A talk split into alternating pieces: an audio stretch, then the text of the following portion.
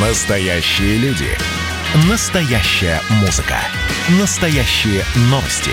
Радио «Комсомольская правда». Радио про настоящее. 97,2 FM. эм. Как дела, Россия? Ватсап-страна!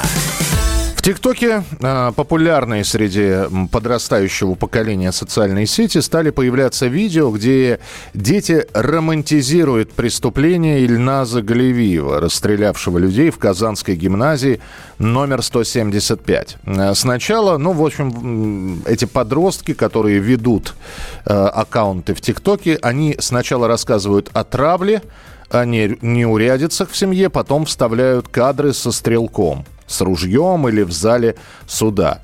Ну, в общем, и это тревожный сигнал. Психологи считают, что дети могут рассматривать пример Галеевиева как решение собственной проблемы. Э, Тревожный звоночек, и опять же, здесь вопрос, кто на это должен обращать внимание? Хочется обратиться к родителям. Родители, а вы следите за тем, что дети постят, ну, в общем, размещают в социальных сетях. А, С нами на прямой связи Роман Демьянчук, доцент кафедры психологии, образования и педагогики Санкт-Петербургского государственного университета. Роман, я вас приветствую, здравствуйте. Здравствуйте, добрый день. Вот такое видео, например, появляется такое видео. Это тревожный сигнал. Что надо делать? Ну, конечно, это тревожный сигнал, с одной стороны, и для родителей, с другой стороны, и для педагогов, э, потому что вы совершенно справедливо отметили, за ним могут стоять и ситуации, которые провоцируют такое специфическое отношение к убийце и связанные с демонстративным поведением, попыткой, с одной стороны, показать, что у ребенка не все в порядке, но, с другой стороны, мы должны понимать, что ТикТок и аналогичные социальные сети во многом э, процветают благодаря хайпу, и отчасти это может быть связано с бессмысленным подражательством. Реагировать, конечно, нужно, и в том числе, к слову сказать, правоохранительным органам. Все-таки правоохранительным органам. Конечно, и родителям в первую очередь, правоохранительным органам, само собой разумеется, педагогам, которые имеют доступ, соответственно, и наблюдают, э, в том числе в социальных сетях за своими подопечными, имеет смысл тоже внимательно посмотреть, что с ними происходит непосредственно, каковы особенности их личности, и, может быть, действительно за этим стоят какие-то проблемы, связанные с буллингом или мобингом, или какими-то другими межличностными отношениями в классах. А это не... Сейчас попробую сформулировать. Это не игра на хайпе. Ну вот сидит, значит, подросток. И, и- и комплексует из-за того, что у него мало подписчиков в ТикТоке. И он думает, а как привлечь аудиторию? А, а пусть меня пожалеют. Скажу-ка я, что меня травят в школе. Вот, меня, меня не понимают родители. Вот, а так как все говорят про расстрел в казанской школе, я еще и кадры оттуда вставлю.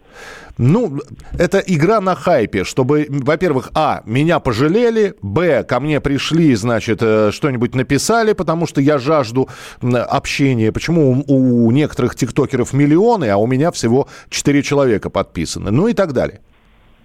Да, это вполне возможный вариант, в том числе, потому что подобные посты, они могут привлекать реакции, пусть даже негативные, пусть даже осуждающие, но тем не менее демонстрирующие показатели вовлеченности.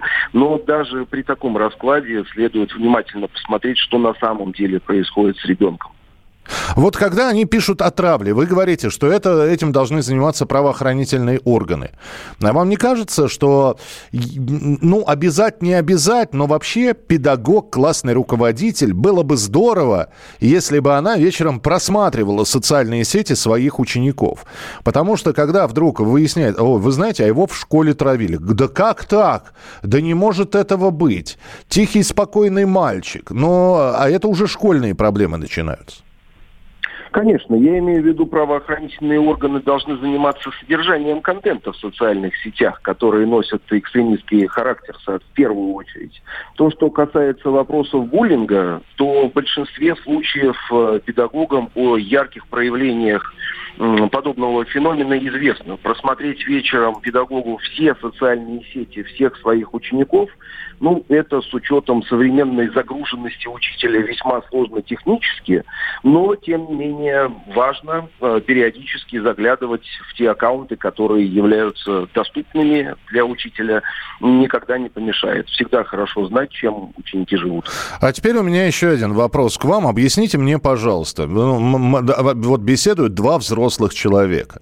Вот объясните, почему так сложно о травле рассказать родителям, учителю, но при этом спокойно о том же самом буллинге, о травле рассказывают в социальных сетях. То есть подойти к близким и знакомым людям – это что-то из ряда вон выходящее, а рассказать об этом незнакомым людям легко – ну, это зависит, конечно, от личности и соотношения проблемы с тем самым хайпом, который мы сегодня с вами вспоминали.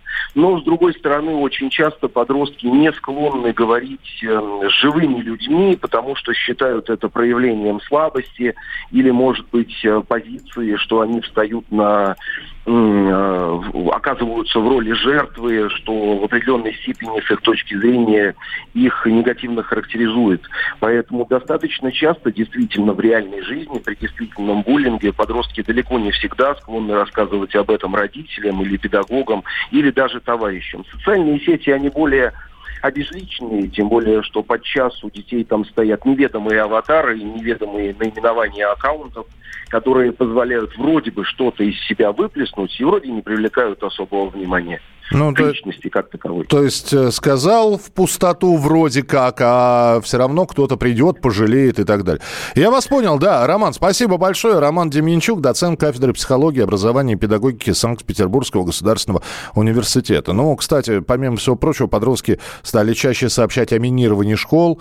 Вот. Э, кстати, полиция проверила сегодня Казанскую школу номер 67. Людей эвакуировали после сообщения об угрозе взрыва, но вызов оказался ложным.